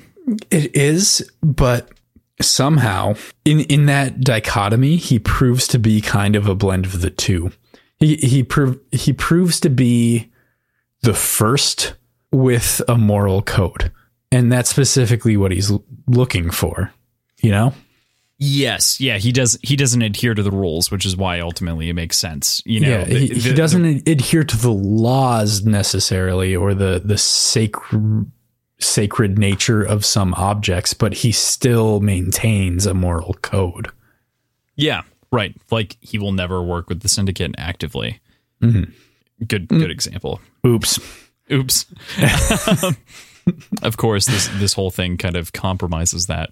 I think I had mentioned that he reminded me of a Kansan last time, and I totally messed that up. I totally messed that up. You got some Trig- pushback on that. I we did, we did logically as we should. Um, Trigg is the Kansan here that I in my head confused with. Isn't he from like the Japanese Isles? Do you want to clap and search for Kansas? we now know that the Nakamuras, as you should track the kind of last name and the origin to some degree, are from South Pacifica. So Oh, who's right? I was very wrong, which is a tragedy in many parts, considering I'm leading the show. And there there have only been a handful of times. So, so just to kind of make some three. make some clarity here, we took a small break for Crossland to search through a text scrubbing bot that looks through actually all of the the text. bot. I actually read the first couple pages to find it of Okay. Morningstar because Well- I knew it was around page 20. I have the book right here. I'd throw it at your face if I could. oh, did you did you find whether or not it was Trigg's birthday? No, I did not find that. You yet. didn't look that Well, far. I, you were already back. There's not enough time. So Crossland did some searching and found that I was right and he was wrong. It is again an instance of a different science fiction universe that he was thinking of. By different, you thing. mean the same different science fiction universe. It was once again The Expanse, um, it was which is fuck me, cripes. cripes. Is that the term you're going with? Cripes? I I say that all the time. Leave me alone. when? I've never heard you say that. What What do you mean when? I've never heard you use the phrase cripes as an expletive. Really? Yeah. That's so weird. Okay. Uh anyway, PJ, we're, we're going to talk about the fact that Trigg is not a Kansan and that Ephraim is definitely not a Kansan. So Trigg Ephraim's not even from Earth, right? South Pacific. No, Ephraim is from Luna. He's he's Lunese. So you know, one of our one of our listeners actually pointed this out to me, which is why I went down this entire rabbit hole, reevaluating a lot of the things that I'd researched. And man, I've never been so wrong and also so glad to be corrected because if I would have continued down this rabbit hole, it would have been just perpetual shame. So uh big big thank you to our listener Ivana Magdanoska. I, I I did my best, I swear. Also, she's reading all the books that I recommend, so that's fantastic, Um, which is pretty cool. But yeah, she she totally correct, and she's like, "Really, you didn't think of him as British, like from a Guy Ritchie movie?" And I was like, "You know what? I think I do think of him that way, but with like a Kansan accent, like a Kansan gangster." And that's that's a real thing. Don't don't downplay don't downplay what I just said.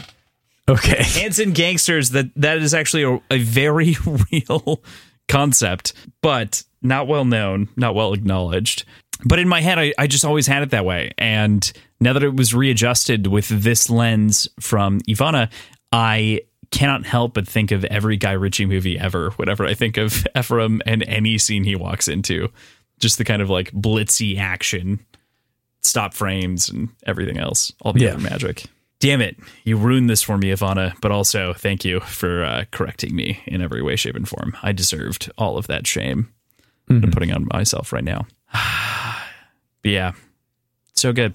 Ave Regina, which is what he says to generate the crown, what he, the Duke of Hand, says, revealing a crown on his head, uh, is an interesting phrase.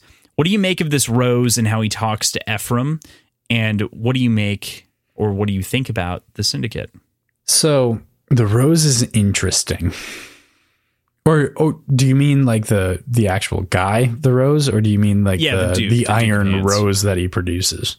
The Duke of Hands. The the crown that floats above him and the phrase Ave Regina means Hail Queen, mm-hmm. which is obviously a, a call to the syndicate, Okay. being that there's a queen of the syndicate. So that's why it reveals itself at that point. I actually, in my first read through of this, my first instinct when when it was mentioned that he was a pink and a rose specifically, mm-hmm. I thought it was Matteo. Potentially, oh. that was quickly like whisked away by I don't know everything else. But he he's a cool dude. I really like this character. He's clearly got some compassion and some some morals to him that the way he talks makes it seem as a little bit rare within this this uh syndicate but he's still fucking brutal and still kind of ruthless by by necessity. So i i'm i'm so excited to see where this character goes. I don't know. I i i, I don't know what to think other than that. I love that take. I, I don't I don't know how else to say anything else inside of what you mentioned without extrapolating, so I'm just gonna leave it there. Yeah. Well, die. It- it- and may, maybe it's just a, a ploy, but he seems to invoke his own set of morals as s- strangely a means of intimidating. Yeah, his navigation of conversation is unlike a lot of characters in fiction. He seems to have a master over words and convincing people that actually lends the pink and the rose, the superior color, um, the superior form of the color, I should say, this sort of authority and power unfound anywhere else. He Okay. like he's demonstrating that he is the stained of of pinks. Yes, exactly. So before before we get too far away from that specific topic, there, there's a there's a comment somewhere from Ephraim or his his internal monologue. I can't remember exactly how it's mentioned, but there's the the pinks have the roses and the obsidians have the stained. Is there a class strictly dedicated to cooks? and is there like elevated form chefs? And if so, what are they called? So generally Because I was I was speaking, genuinely thinking about this and trying to figure it out.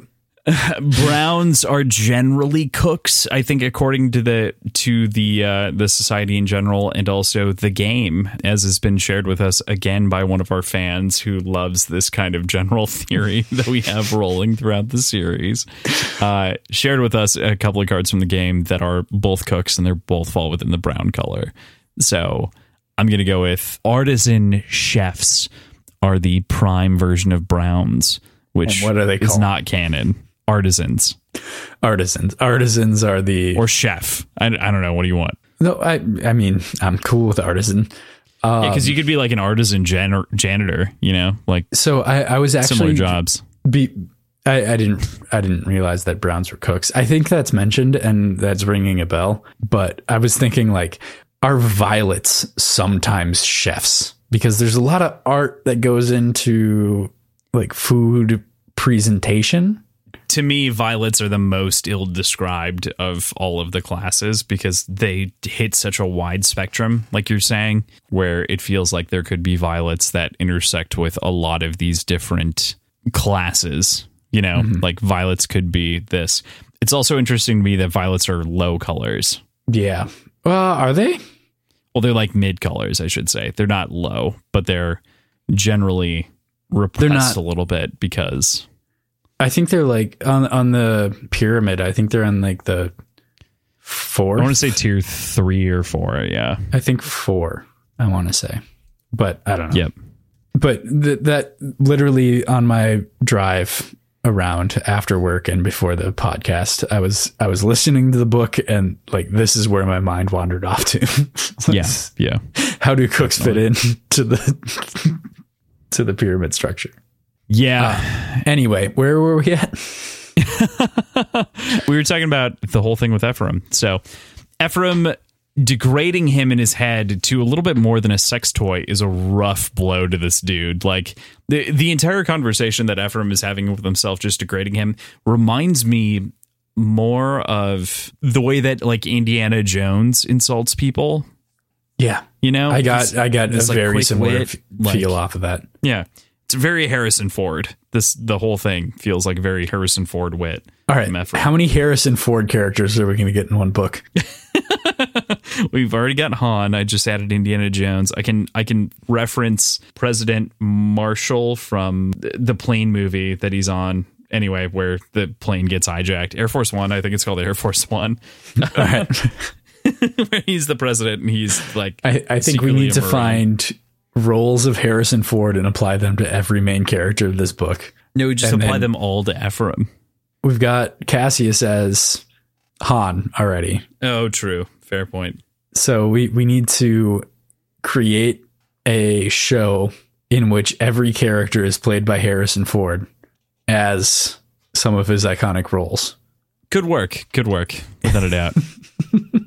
After a brief bout of verbal torture, Ephraim comes to realize that this was all a trick, and the Duke of Hands, of course, reveals that before Ephraim realizes it. It's a game, it's a ploy, it was a test to ensure that Ephraim would fit the job that the Duke of Hands needed him for. How brilliant, right? Yeah.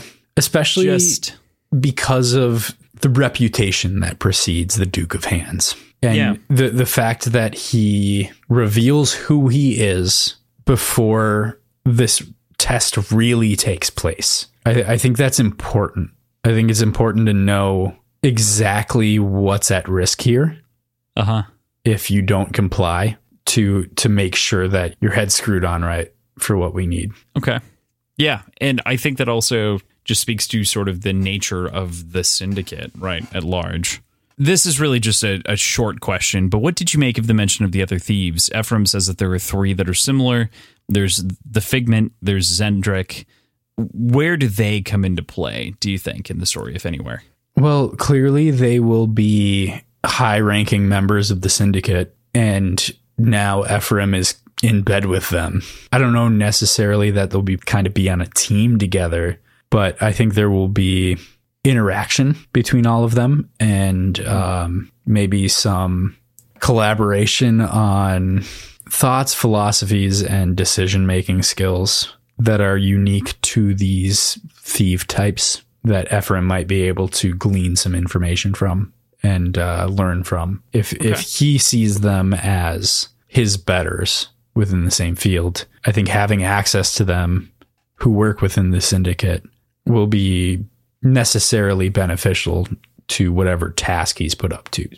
Yeah, I don't I don't disagree at all. I feel like the sort of interesting backbone here whenever whenever I think about these characters and the way that they're kind of named here reminds me of the like bounty hunters assemble scene inside of the Empire Strikes Back where you get like Boba Fett, you get Bossk, you get IG88, you get all of these different characters that are barely mentioned, right? But they're just like there, just mentioned Yeah. it feels like it's just world building, but it's it's good. You know, I, I mm-hmm. have to ask the question though, of course. Yeah. Oh yeah, So- for sure. What do you think is the most valuable thing in all of the worlds to steal that the Duke of Hands proposes here? This is also getting into the predictions, so we're just going to fully transition into PJ's predictions. What do you think is the most valuable thing in the world to steal? I think it's going to be something that's not an object. So either a person Or a moon? Or an idea, I guess. Phobos? Not, I mean, Phobos is too easy to. he- Phobos is too small. uh, fit in a pocket. Pocket planet, really. Anyway, um, I think it's it's either something really sort of esoteric and intangible, like the free will of the the red people or something like that. Like that. Mhm. But I, I don't necessarily see it in that way. I think it's probably a person. And I think that person is probably the figurehead of the Republic, which I know Mustang has been my guess on everything pertaining to uh, Ephraim's position right now. I, I predicted that she was the person that he was stealing for. That is not correct. I already drank for it. But now I'm guessing that Mustang is the target for what is being stolen. So Ah, okay. Okay. Mustang is the target. Got it. So what's next for Lyria? Well, clearly they're going to Luna and they're going to have a lot of time in the ship. So I think she is going to try to capitalize on that by having some deep conversations with Kavax about Mustang, about the Rising in general, and really about anything else that she perceives to be a slight to her people or lies that she's been told. Hopefully, as a means of understanding what's going on. But I, I, I think it's going to be set up in a more accusatory, gotcha kind of way. Like I, I think she's going That to tracks. approach the conversation as a I know this is not something that you can answer, so answer me this. What's going on? Hoping to get a just an, an admittance of guilt from him being her only experience with gold. So to her, Kavax is the embodiment of the entire gold people. And I I think she's going to do what she can to justify her anger towards gold by asking questions of him. Okay. All right. I, I can I can dig that answer. Who is abducting Cassius and Lysander? I think they are bounty hunters set out to get the gold that Lysander rescued. I don't know what the sort of tracking situation is for people trying to track individuals. I know I know you can track ships from previous books, but I don't know about individuals. We know they didn't really stop at the the ship carcass that that they r- retrieved the gold from. So my my thought is there is something kind of like in the Mandalorian where there's heat signatures directly tuned to an individual that they are using as a beacon to go find her. Okay. I, I like the the comparison to the Mandalorian, which just came out five years after this book. Well, um, But- yeah, but, yeah, I mean, the- the imagery scenes a and sort of the- it's a tangible relational technology in a sci-fi universe that is exactly what I'm looking for in in my justification of my guess. totally, totally. Final question: Why are my anal glands so big? Uh, you just got to rub them on the carpet like a like the big dumb dog you are. No, but I do that. That's why they're so big. No, you got to you got to express them, Crossland. You got to No, I- express your anal glands. But I am, and that's why they're big. No, they get smaller, don't they? I don't think that's how it works. Hmm, I don't know enough about anal glands. I assume- have anal glands. Fun fact.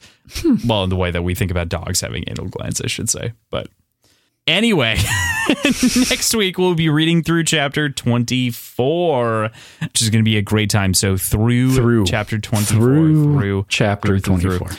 Again, we're going to reiterate this. Hardcover book, Crossland. What is the page number that we're reading? I did. Give me two seconds. It's all on you the can website. find it's this all out on the website because now we which- actually which do have the schedule there. We 204. 204. 204 is the page on our hardcover 204. Yes, in the hardcover. So, uh, the like PJ said, the most important thing here is to know that we have this on our website now. You can fully track it. It's within our links. I already have the link created, so it's not like it's not going to be there. As we had many things pointed out by Tim Olson going through the backlog, but we 100% have the schedule now. It exists. Check it out. You can go to all the backlog episodes. You can see drinks that are associated with those episodes and you click into their links. You can do all kinds of things on our website. It is crazy how intricate we have a website we have. that we'd love for people to be using as a reference for the show, of course, especially the schedule, most logically. Yes. But with that, I'm I'm dropping you like it's hot. We're we're leaving you there. Thank you, of course, to uh, Tim and Andrew. Who Tim we've talked about quite a few times this episode, but Andrew is a godsend as well as far as getting this show out to all of you, keeping this keeping this train going but I, I kind of want to change up the way we do the outro a little bit for the week. Obviously, I'm still going to tell you, you you're a savvy listener. You know what I'm going to say. You're going to you're going to go and give us five stars on the podcatcher of your choice. You're going to recommend us to your friends. You know all of this. But I, I really kind of want to highlight a community member that we've been interacting with on our social media, which is at Words Whiskey Pod on both Instagram and Twitter. The last episode that we put out, Cross and I had this sort of impromptu relationing of uh, the Ash Lord to the Godfather. And we, Oh we kind of went off on it a little bit. But at Sushi Western created a portrait of the Godfather or of the Ash Lord as the Godfather with the quote from Crossland from that episode. It's super funny, super super touching that anybody would listen to our show and take inspiration and within like 24 hours create a really beautiful drawing. So we we we were touched by that, but I think you should go check it out at Sushi Western at Words Whiskey Pod, all that shit. It, yeah. It's so. I, I just want to interject here. It's so tough to quantify because it is both a drawing and a meme at the same time that I don't know how to quantify it. And my head is just like sushi western generated content, but it is it is art and it is hilarious. I think the clip does it just extra justice, and it's it has made my day so many times today to just like go back, listen to the clip, look at the photo, and be like, "Fuck yeah, this is insane." for sure. But yeah, that's all I have for you. That's all we've got. Have a great day. We love you all. See you next week.